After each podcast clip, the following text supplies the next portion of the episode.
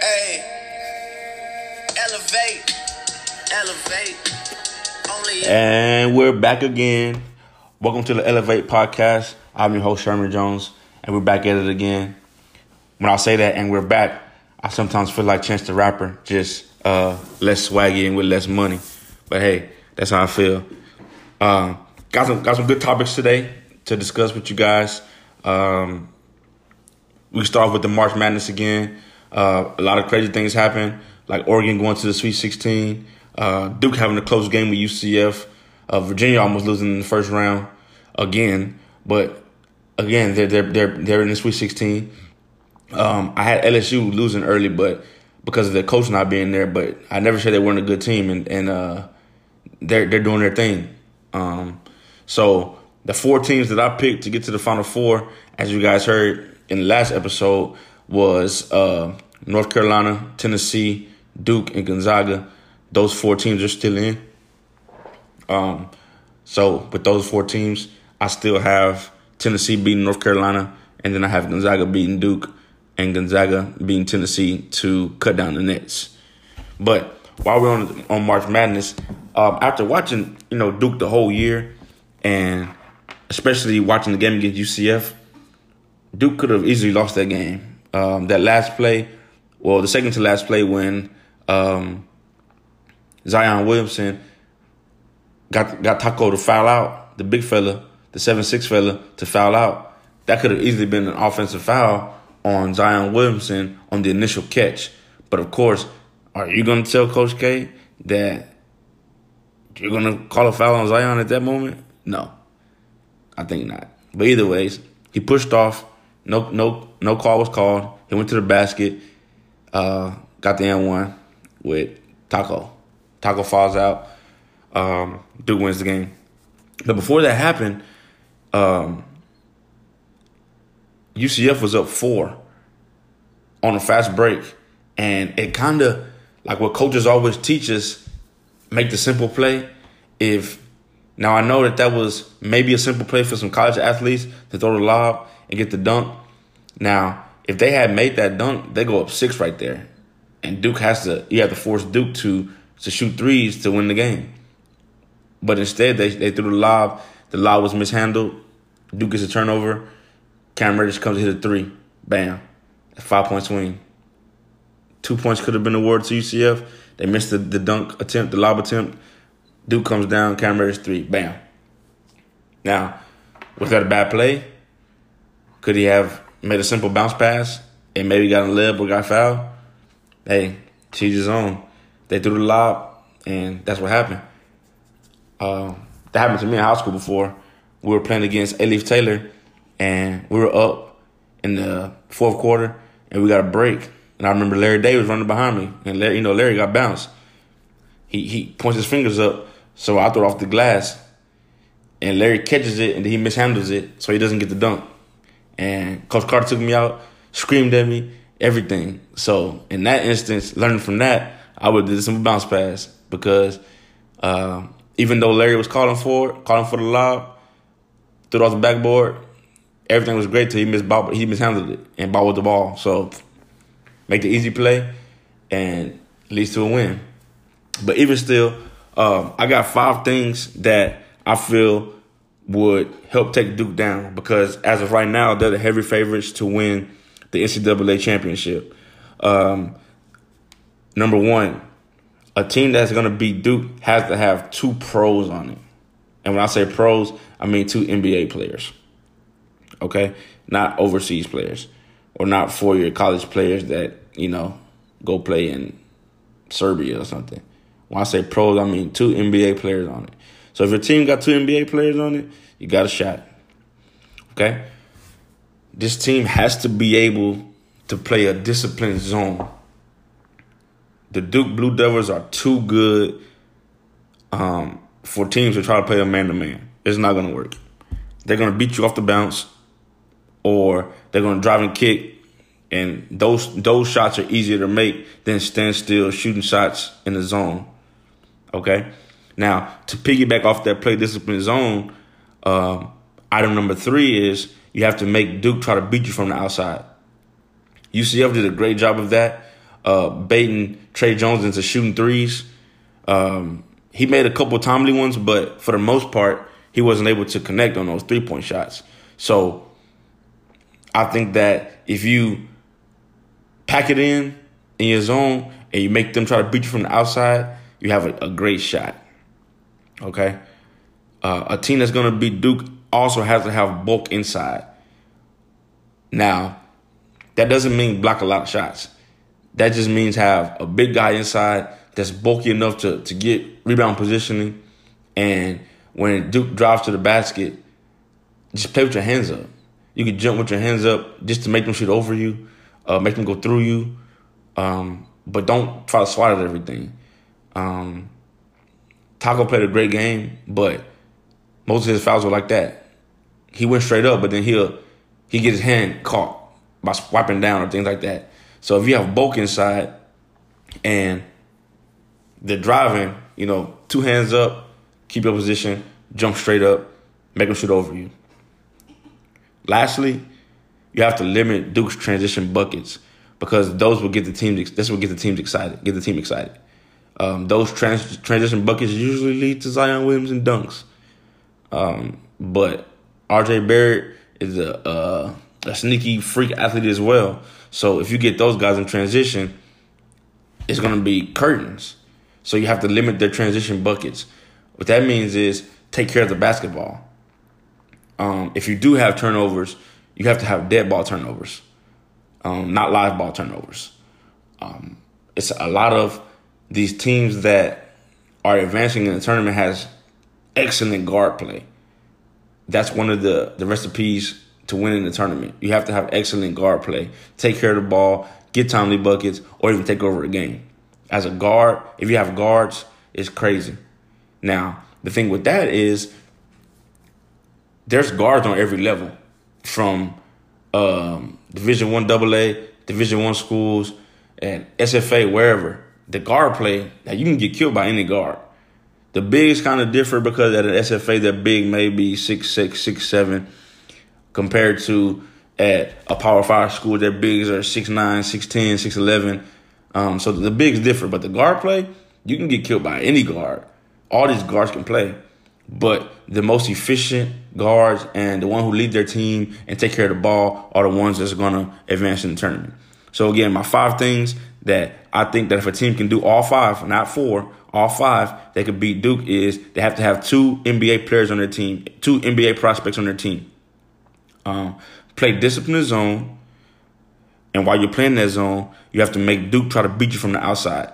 You can't have holes in your zone, and by playing the zone, it's also supposed to help you rebound because you got all the guys already in the paint when the shot goes up. But it has to be discipline. You have to have discipline to know your zone and and don't get out of character and try to go for crazy steals and get out of position and then those dunks coming. Right? You have to have bulk inside and you have to limit transition buckets. Right? Okay. Now, a lot of times when I discuss the Houston Rockets, we're going to the NBA now.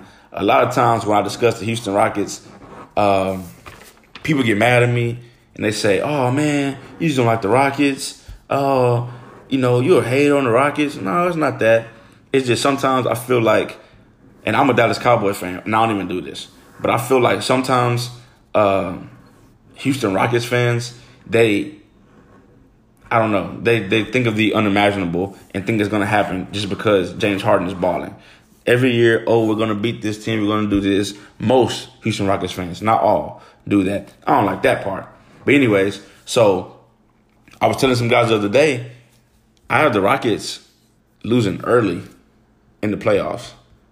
And by, when I say losing early, I mean not making it back to the Western Conference Finals and of course you're gonna you're gonna uh, receive some backfire. You're gonna, you're gonna, you're gonna some backlash. I'm sorry. You're gonna receive some backlash for saying something like that, especially after they were up three two to Golden State last year. Chris Paul gets hurt. Golden State wins the last two games, and boom, that's history.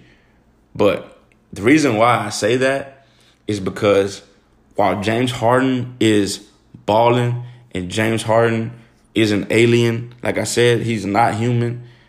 um, his usage rate is very, very high. Very, very high. And if you go over, it's two reasons why I said not going to make it past the second round. They can they can lose in the first round, but I don't think that's why I say past the second round. The first reason is James Harden's usage rate is very, very high. Yes, he's balling. Yes, he's averaging 36 points a game. Yes, he has all those 50 point games, what have you. He has all of that. Yes, he does. Cool. But if you take a look at history, and these are facts, it's not opinion. If you take a look at history, James Harden this year is in the top five usage percentage in a single season by a player, right? Those other four instances were Russell Westbrook in 2016 2017, Kobe Bryant in 05 06, Russell Westbrook again in 2014 2015, and Michael Jordan in 86 87, right? So the person with the highest usage rate, which is Russell Westbrook in 2016 2017, his usage rate was 40%. He lost in the first round. James Harden falls in this season at number two with 39.6%, which is basically 40, but we don't know what his playoff result is going to be. I say losing for the second round. Okay? Kobe Bryant, 2005 2006, his usage rate was 38.7%, lost in the first round. Westbrook again, 2014 2015, his usage rate was 38.4%. He didn't make the playoffs. And Michael Jordan, you know, you guys' all time favorite, your GOAT, in 1986 87, his usage rate was 38.3%. He lost in the first round. So out of all these guys, not including well, Harden's there, but he hasn't had the playoffs yet. They lost in the first round, didn't make the playoffs. Okay? Now, I even gave Harden the benefit of the doubt and said they lose in the second round. Because, which gives me to my second point, as of right now, the Rockets currently sit in the fourth seed. That's a second round matchup with the Golden State Warriors, who sit in the one seed. Hmm. Hmm. Now, do I expect the Rockets have seven games left? Do I expect the Rockets to keep playing? Absolutely. But Steve Kerr is on record saying that he's valuing health uh, over seeding. So the Warriors are currently tied for first, but they're they got a tiebreaker, so they're in first. Now, let's say that the Rockets keep winning and the Warriors start resting. The Rockets have seven games left. The Warriors have nine. Let's say that they start resting, blah blah blah, and let's say that the Warriors end up with the two seed, and the Rockets, who are currently tied for third, but Portland has a trail. The Portland Trailblazers have the tiebreaker are currently in third. So the Rockets passed the Blazers and the Warriors dropped to second and let the Nuggets win the, the division. I mean, I'm sorry, win the conference. You still got a second round matchup with the Golden State Warriors. So, hmm, we'll see how that turns out. Um, but this usage rate is a big thing because um, if you follow the Rockets or, or watch basketball, if you just didn't become a fan last season, you know that James Harden has had trouble in the playoffs before. And I believe a lot of that is because he's tired. He spent all season, James Harden plays a lot of games. He doesn't miss too many games. So he's usually playing at least 78, 79 games or all 82. So with that being said, he gets fatigued in the playoffs and the games are, are, are more gutted out. They're closer games. Um, execution matters more, and he's had those mental lapses before. Now, he does have Chris Paul, which he didn't have in previous years, uh, preseason last year. So maybe Chris Paul can carry you to a couple a couple of wins. Maybe he has the, the the talent to do it. He has the ability to do it. He has the history of doing it. But if you're looking for James Harden to lead you to the promised land, based on these usage stats that are facts, I don't believe it's going to happen. And then if he does play well, he has to meet those monsters from Oracle in the second round, more than likely, either as the four seed playing the one or the two seed playing the three. Now, let's say that the Rockets decide not to play as much and they drop to the fifth seed. They will still play the Clippers in the first round, who is currently five, or the Jazz that may catch them. So the four five matchup, if the Rockets are fifth, they still beat the the, the first round the first round matchup. They'll still win. They still play Golden State. They're number one. So you look at it's looking like they're going to play Golden State in the second round. And this year, the Rockets won't have home court advantage like they did last year. So even though it didn't matter because the Warriors still won Game Seven in Houston, um, it's a different ball game. Plus, they had a boogie, whatever. But speaking of those um, Golden State Oracle Monstars, um, I have four ways to beat them as well. Just like I had five ways to beat Duke, I got four ways. Actually, I got five ways that you have to beat Golden State. And again, these are factual ways to beat Golden State. This isn't opinion. These are things that have happened in order for Golden State to lose a series. They've only lost one series um, in the last four seasons. So you know where I'm going with that, right? But anyways, if a team wants to beat Golden State, they have to play defense. You have to hold them to under 100 points three times and win the game. The reason why I say and win the game is because Golden State is one of the best defensive teams in the NBA. They have been for years, but it's not talked about because they score so many points. So if you're able to hold them to under 100 points, they may be able to be, uh, be able to uh, hold you to under 100 points and still win the game. So you have to be able to hold them to under 100 points and win three times in a series. Okay? Now, my second way to beat them, and you have to do all five of these things. Again, like I said with Duke, you have to do all of them. You can't do one, two, and four. You got to do them all. So, number two, you have to have one game of two players get an efficient 40 plus. Efficient 40 plus. Okay? Efficient. You have to have two players together averaging 60 to 65 points. Okay? That's the third point. 60 to 65 points. It can be 30 and 30, it can be 25, 35, whatever. But you got to have two players that average from 60 to 65 in the series to beat them. Point number four, you got to beat them up. Make the game dirty. Not dirty, but make the game tough. Uh, a lot of foul calls. Like, make them feel you every time they cut. Because they do a lot of cut, a lot of picking, a lot of things like that. Just hit them a couple times. Make them feel you, let them know you're there. Okay? And the fifth point is you have to make Steph Curry play defense.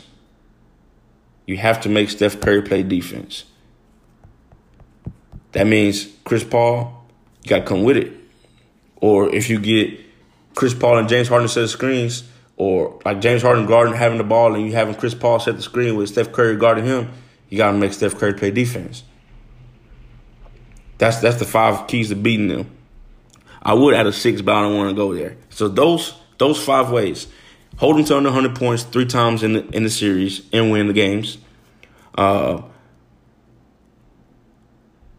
one game of two players getting an efficient 40 plus. Two players have to average 60 to 65 points together in the series. Beat them up and make Steph Curry play defense. Those are the five keys. Now, that kind of seems doable. I mean, the Rockets had a good run last year with them. It seems kind of doable, but you just gotta, you gotta, you gotta do it that way. Now, stopping them completely isn't gonna work, but there's ways to do it. I've never seen James Harden be stopped as much as I did when I watched him play the Bucks last night. So, if James Harden can be stopped to a certain degree, or simmered now, then the Warriors can be too. Okay? Now, what is going on with Big Baller Brand? As you guys know, may know, there's a report that the co-founder, Mr. Alan Foster, can account for 1.5 million of Lonzo Ball's money. Okay? And it's crazy because when you look at the reports and people saying certain things, they bring up Mr. Foster's criminal past.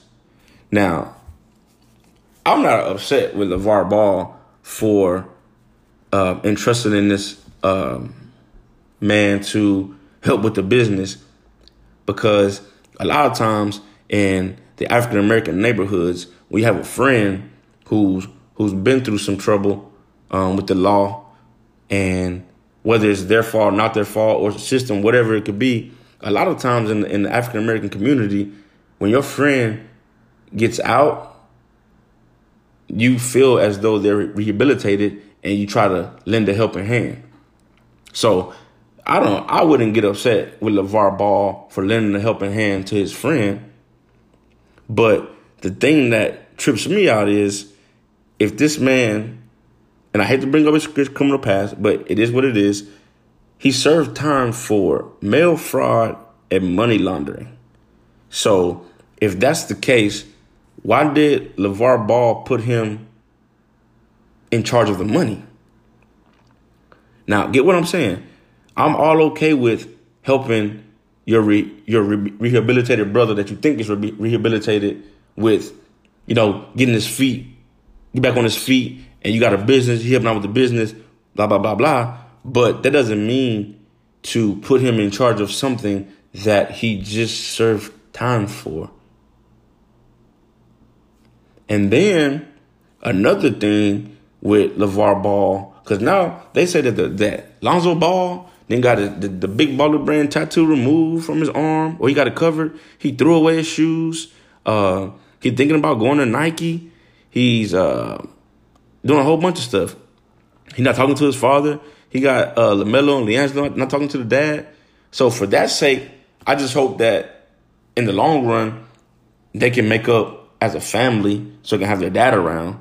But on the business aspect, one of the things that tripped me out the most is, according to reports, Lonzo Ball found out about this $1.5 million not being accounted for, and he told his dad so his dad can take care of it. And his dad didn't even look into it until recently.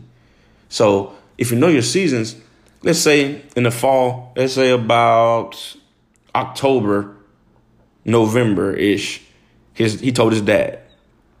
Okay? That means that the winter has passed and it's spring now. So in the spring, his dad finally looked into it. So to me, that's kind of sketchy. And maybe his dad has something to do with taking the money too, which I don't want to speculate or, you know, say bad things about this man, but it just seemed fishy because LeVar is supposed to be from the hood and supposed to know how things go um, in the hood. So if your son is telling you your oldest child at that. So your, your firstborn is telling you that, hey, that 1.5 isn't accounted for. Uh, Mr. Foster, he's he, he probably using my money for his own gain in the fall, which October, November, and you don't do anything about it until. Sorry, I had some technical difficulties, but I'm back. Um, like I was saying, if you tell your father that hey, um, 1.5 million dollars of my money is unaccounted for, and I think that Mr. Foster is either took my money or he's doing something with my money for his own benefit. In the fall, I would think that your dad would take care of it if that's his man's. He would find out what's going on. He wouldn't ignore it until the spring, which is currently now. And that makes LeVar Ball seem sketchy. That that that that looks kind of sketchy. But again, I'm not going to speculate. I'm just saying that it looks kind of sketchy. It looks kind of sketchy. Okay, and before I get out of here, um, I was uh, listening to Arian Foster's podcast. If you guys don't know anything about it, it's called Now What. Really good podcast, and he had Martellus Bennett uh, on there, and they were talking about his imagination agency and different things in football and what have you. Um, I know Martellus Bennett, been knowing Martellus for a while. Um, funny guy, weird funny guy, but of course that weird funny stuff has got him to his imagination agency. But one of the things, or actually two things that really stood out to me uh, about that them going back and forth talking on the Now What podcast is Martellus was saying, um, one, he went to China, and after being in China for a little while, he realized that Americans don't love what they do. They just do what they do. And it, it got me thinking, like a lot of times when, you know, you ask your friends how's their job and things of that nature, they never tell you they love what they do. They just do it and they just make money and they just pay their bills, take care of their family, save money, whatever it is. It's it's it's it's rare that you find someone who actually loves what they do what they do.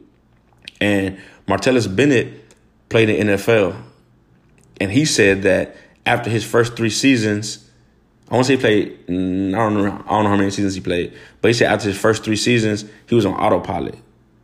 He said he never loved the game of football. It's just something that he did.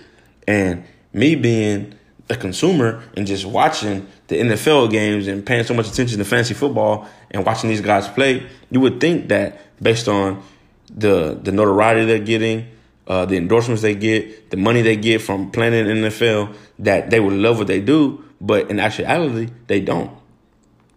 And that's weird to me. It's not weird, but it just it was just an eye opener for me. And then um, so hey, I challenge you guys, you guys to find something you love and do it. Don't be afraid of failing and don't be afraid that things may not go as planned or people won't back you. Just go after what you love. So if you love something, it won't feel like work anyway. So just go and do it. Right? And the second point, uh, the second eye opener I got from that interview was Martellus was saying um, he doesn't understand, and it made me think too, he doesn't understand why in the African American community, parents, in a sense, kind of force their kids to play sports or just automatically put them in sports instead of doing different things academically. It's always um, sports. And I can attest to that because uh, my oldest son plays baseball and basketball, and I put him in both. But I've never, I haven't tried to put him in anything that's academically enriching, which I, I wouldn't say is good or bad, but it's just something to think about. Um, he says that a lot of these kids that are out here, they're doing these different sports and thinking they're going to make it in these sports, can't even read. So he's with his imagination agency. He's just trying to give um, the African American people something to um, like look into and have something to look forward to. Um, they have like uh, black protagonists in his in his uh, stories. Um, so he's just telling stories, um, and he's saying that you know when Black Panther came out, uh, a lot of the Caucasian people would be like, "Hey, you know, Wakanda isn't real, right?" And he would tell them, "You know that Hogwarts isn't real either, right?" But if you use your imagination and you get you use Wakanda as an escape, you know, one day there may be a Wakanda because they created a Hogwarts. So that's just some things that kind of like open my eyes to some things. Um, again, that was uh, Arian Foster's Now What podcast. It's one of the ones I subscribe to, and uh, listen to a lot. He had Martellus Bennett on there. Um, so yeah, um, until next time, you guys be blessed and be safe. Talk to you guys later.